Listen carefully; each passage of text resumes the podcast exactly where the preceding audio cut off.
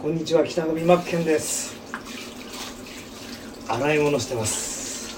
これから晩ご飯を作ります。あの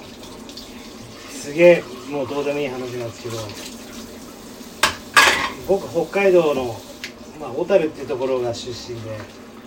まあ、ここから今住んでるところから大体車で7時間ぐらい離れてるんですけどこのコロナでずっと帰れ帰れてないですね。1年半ぐらい。帰りたい。でまあ娘もできて今1歳もうちょっとであと2ヶ月ぐらいで2歳になるんですけど。生まれてきたはいいが全然親にも合わせられてなくて。でっていうのもなんで、まあ、コロナで帰れないっていうのもあるのがその妻の職業がその知的障害者の支援員っていうか知的障害者を支えるところで働いていてでやっぱりどうしても仕事上なんていうんですかあの感染したら困るんで緊急事態宣言とかそうあのどうしても僕の住んでる小樽って札幌の都会寄りの方なんで、まあ、都会って言っても北海道田舎なんですけどちなみにシティボーイです僕。あの帰れないかったんですよ。でようやくもう最近北海道も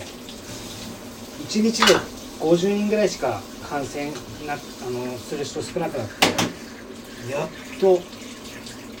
11月のあー後半に帰れるよっていう、まあ、ちょっと嬉しいお話なんですけど、まあ、ちょっとね気持ち的にはですね、まあ、自分の親にあの子供を会わせるのはとても嬉しいしやっぱり自分の実家に帰れるって何より嬉しいことなんですけど今ね僕ね仕事に夢中なんでちょっとね、まあ、ここだけの話ね。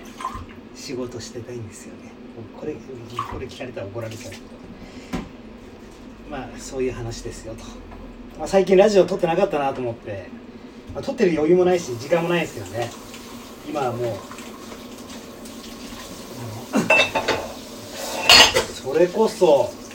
寝るの最近2時ぐらいで、まあ、朝6時半に起きるんですけど2時ぐらいでびっしり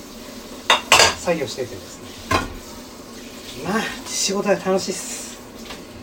えー本業物販やってて今ちょうど稼ぎ時でまだ今ちょうど売り上げとかと上がって1年分ぐらいここで稼いでるんですよ毎年。